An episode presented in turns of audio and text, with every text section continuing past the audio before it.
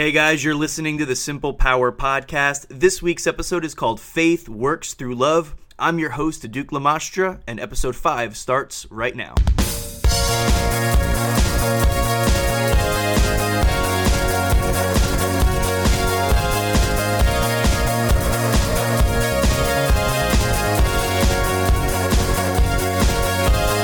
Hey, everybody, and welcome to the Simple Power Podcast. I'm grateful that you're here, and I'm really excited to share what's on my heart today. So let's jump right into it. I've already talked a couple of times about faith in a couple of different episodes, and this was not planned, but I don't know, the more I talk about faith, the more I just want to keep talking about faith. So I hope you're hanging in with me because I want to look at faith one more time from a different angle. This week's episode is called Faith Works Through Love. I think that sometimes we have a hard time accepting the fact that God wants to use us, or people like us, to inspire real change. Sometimes we limit ourselves and the moving of the Spirit of God in our lives because we have a hard time wrapping our minds around the fact that God can use people like you and me. You know, that God actually wants to use you to inspire change in the world around you wherever you find yourself in life, like if you go to school or you have a job or you're a member of some kind of a club or organization, certainly you belong to some kind of community. You live in some kind of a neighborhood, even if your neighbors are like mine and they live really far away. You most certainly live in a family, at least. Whatever your sphere of influence is, wherever you find yourself, God wants to use you in the context of that environment. But here's the thing He wants to take you beyond what you can fathom in your mind and on your own. He wants to expand your capacity to believe Him for the impossible. Like maybe you're listening to this and you can accept the fact that God wants to use you to impact a life or a friend or your children or a stranger on the street. And that is absolutely great. Don't ever give up on that and don't ever lose that if you don't have compassion for the individual, don't tell me that you're going to be effective with the multitude. I mean, Jesus was often with the multitudes, but he often drew away, and there were many times when he encountered one person, and he didn't push that person away because, hey, I don't have time for you. Can't you see I've got a whole multitude of people waiting for me? No, he took time to speak into the life of that person, and we actually have evidence in Scripture that shows us where Jesus would take time to minister to a single person, and then that person would go back and impact a region. It's amazing what God will do and how He will work, taking our seemingly small efforts. He'll take our simple acts of faith and He'll use them for His purposes. I believe that what God is really looking for is a response, a heart response that says, Yes, God. A simple yes in your heart for God will take you, I believe, anywhere you want to go. Now, a lot of times we think that we have a yes, but what we've really got is a yeah, maybe, or we've got a yes, but. Like, yes, Lord, I'll go where you send me, but not there. Or, yes, Lord, I'll talk to anyone you want me to talk to, but not that person. So we actually end up closing ourselves off to blessing that God wants to bring into our lives and blessing that He wants to flow through us to other people. There are people all around you that God wants to impact, and He wants to do it through His relationship with you. He's chosen people like you and me, people that are not perfect. Just like He chose fishermen and a tax collector, He chose regular people. He chose people with regular jobs and ordinary lifestyles, people that were not necessarily looked at in the highest regard. Like Matthew was a tax collector. By and large, the people would have looked at Matthew with disdain. That was not a respected position among the people that Jesus came to serve. I have an insurance business and I've sold life insurance policies for years. And while I have personally always made it my goal to run my business with integrity, I understand that there is a stigma attached to the insurance industry for the most part, nobody wants to deal with the insurance guy because the stigma is that he's shady or he's always trying to sell you something. And, you know, I get that, but tax collectors had a reputation for cheating the people. Plus, they were Jews working for the Roman Empire, so they were not well respected. They looked at Matthew kind of like the way that you, you know, maybe look at that insurance guy. Oh man, here comes that shady tax collector again. You know, he was the kind of guy that people tried to avoid. If they saw him walking down the street, they would cross the street and walk the other way. But in spite of all of that, Jesus chose Matthew. Jesus also singled out Zacchaeus and ate with him. Zacchaeus also was a tax collector, and Jesus was ridiculed for it. But Jesus chose regular people, and he spent time with regular people. God chose a man like Gideon to deliver a nation. Gideon, who by his own admission was the least in his family, he was like, I'm the weakest of my tribe and I'm the least in my family. He considered himself bottom of the barrel. He didn't have a great image of himself. He didn't think that his life was all that valuable, but God chose him. God chose him when he wasn't trying to be chosen. He didn't want to be chosen. He tried to convince God that God made a mistake in choosing him, but God wanted him and God used him to change the course of a nation. God wants to do things in you and through you that are beyond your comprehension. I want to read to you one simple verse, and this is one of those verses that you can easily just kind of read right over it and not pay attention to it. It's talking about circumcision, and so, you know, for some people, they may think that it doesn't apply to them because of, you know, the context that it's in. This is a really simple verse, and all I'm saying is it can be easy to miss, but it's really, really powerful. It's Galatians 5 6. It says, For in Christ neither circumcision nor uncircumcision avails anything, but faith working through love. That's our key phrase faith working through love, or faith works through love. Remember that faith responds to what you believe. Faith is always present, it's always now. It doesn't look into the future for what might happen or what we hope will happen. Faith deals with action, faith responds. Remember, faith without works is dead. Now, we're not about works or works righteousness or saved by works. We're not about any of that. We are saved by grace, period. But faith, in order for it to be working in our lives, it has to be active. But the working out of faith, according to this verse, happens through love. Faith works through love, or let me say it like this faith flows through love. Faith reaches its full expression through love. Paul in 1 Corinthians 13 goes through this great discourse on love. It's an incredible chapter. You know, love suffers long and is kind, it does not envy, it does not boast, so on and so forth. He comes to the end of that chapter, and in verse, I think it's verse 13, he says, These three remain faith, hope, and love, but the greatest of these is love. We can truly boil everything down in our walk with God to love because God is love. God doesn't operate outside of love. I promise you that God has never operated in your life outside of the context of love. It's who He is. Everything He does is for love, because of love, through love.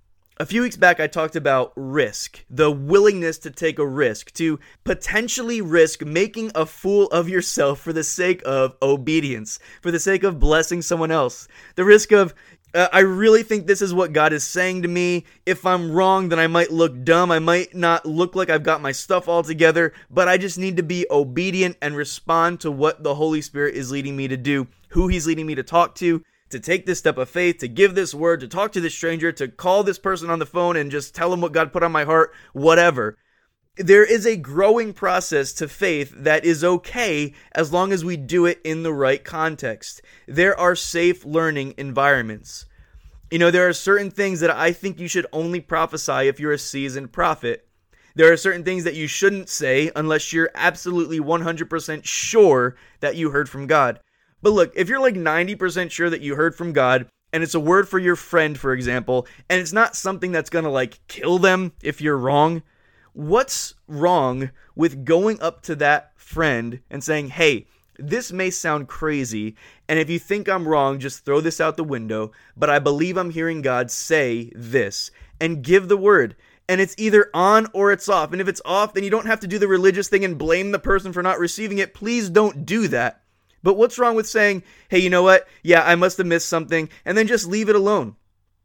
I feel like we're so afraid to make mistakes because we think we'll lose our credibility. But love, here's the deal love is willing to take that risk. Love is willing to step outside of its comfort zone. Look, you know what's not willing to step outside of its comfort zone? Fear. You know what's never willing to go beyond itself for the sake of blessing someone else? Fear. You know what will cause you to keep the gift of God inside of you and never use it because you don't want to not be perfect and you want to wait till everything is perfect and the stars align and you don't want to make a mistake or make a fool of yourself? Fear. That's what fear does. Fear is selfish. Fear is always uh, seeking self preservation. And if we listen to our fears, we will not flow in faith because fear undermines love. Love and fear do not coexist. Perfect love casts out fear. So fear and love, they don't occupy the same space. Now, look, notice that I said if we listen to our fears. You can actually be afraid and still see faith flowing in your life. Faith flows when you respond in obedience to what God said. It's when we listen to our fears or when we allow fear to cripple us, to keep us stationary, that we miss out on what God is doing. Look, there have been plenty of times in my life that God spoke to me and I was afraid, but I did it anyway and saw miracles happen. I remember very clearly the first time I stood up in front of a group of people and started calling out words of knowledge. I was terrified, like literally shaking, but at the same time, I was confident enough that God had spoken to me, so I did it anyway because it was worth the risk. And I saw lots of miracles that day. So, if we want faith to function in our lives at full capacity, then my thing is we just don't need to be all about, oh man, I just need to increase my faith and trying to find ways to increase my faith because we can become anxious that way and we can burn ourselves out trying to increase our faith. What if we approached it from the other side and said, let me increase my love? Let me increase my love walk with God, the love that I have for God, and the love that I have for others. Because to do that, it's a really simple process that I promise you will never burn you out. You know how you increase your love? You engage with God. Because in life, you become like what you focus on. You become like what you worship. So when you engage with God through worship, you become more like God. And guess what? God is love. Do you want your faith to increase in your life? Then allow your love walk with God to go to the next level. Do you want to have a more vibrant lifestyle of faith? Then sow into your love relationship with God. Faith works through love. There are some things that love will allow you to do or compel you to do. Like, love will make you do crazy things, things that you wouldn't normally do outside of love. I remember back when I was dating my wife, we were maybe six months into our relationship, and I went to the store and I bought a bouquet of roses and I got in my car because I wanted to give her flowers. The thing was, she was five hours away from me, but I jumped in my car on a whim and I drove five hours because I wanted to give her flowers because I was thinking about her and because I was in love. Love will make you do things that you wouldn't normally do. Love will make you spend time or money that you wouldn't normally spend because you want to do something nice for someone else. Love will take you outside of what's rational. Love goes beyond itself. Love is not selfish. And there are some people out there that, you know, maybe faith hasn't reached its full expression in your life because you've been selfish either with your time or with a gift that's on the inside of you that you've kept hidden because, or, or because love hasn't moved you enough to step outside of what's comfortable for you. And I don't mean that as an indictment or as a shameful thing, because actually I would include myself right in that same category. For me, and I think for a lot of people, I don't know, I can get so locked into my own time frame, into my own schedule, that I don't really leave any room for God to move. Sometimes distractions are bad, but sometimes they're actually good. Like, if you're on your way to work and you stop for coffee and you see someone on your way into the coffee shop and God nudges you and he says, Hey, stop and talk to this person. And he starts to tell you just this person's going through hell right now and they need to be reminded that I chose them, that I love them. Now, that was outside of your routine, but that was a good distraction.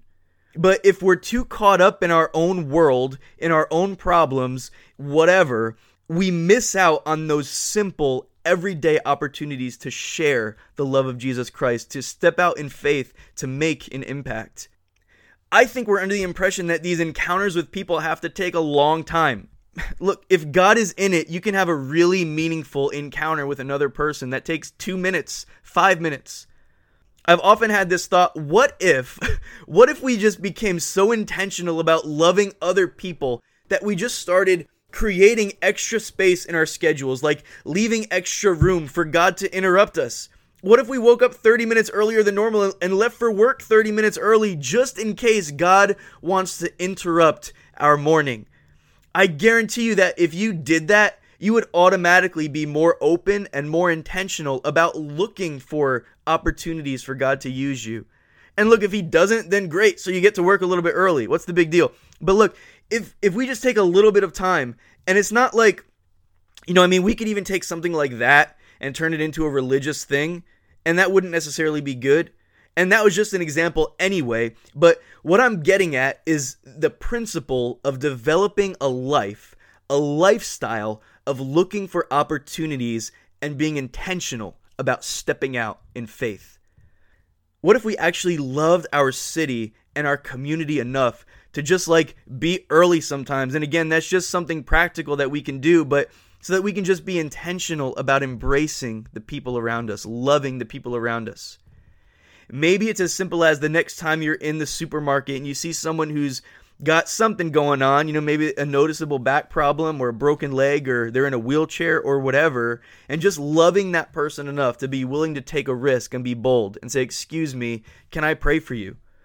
or you know maybe god just put something on your heart for somebody and, and he just drops something you know in, in your mind and, and, and you believe he's telling you something about somebody in that store and you just go up to that person and you just say hey you know if you think i'm crazy just just forget it don't worry about it but i believe that god is saying this and just be willing to take that risk take that step of faith and be bold and just see what god will do I don't know. I hope this is making sense. There are some practical ways, and maybe for you, it's not the things that I've mentioned.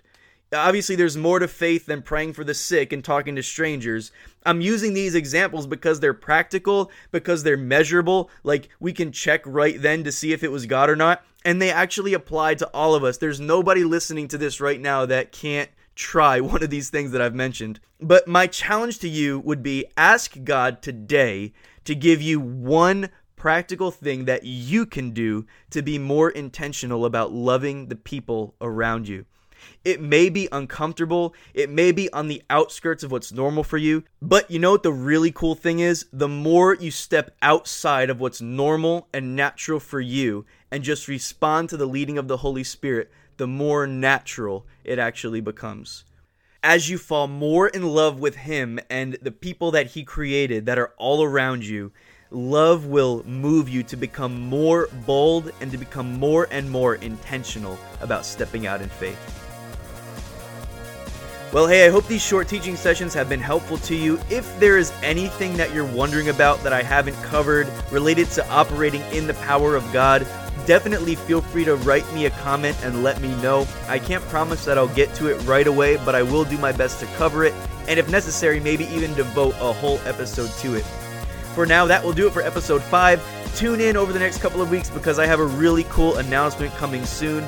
Every Monday at 6 a.m. Eastern and 5 a.m. Central, I'll be right here. Don't forget to subscribe. Have an awesome week.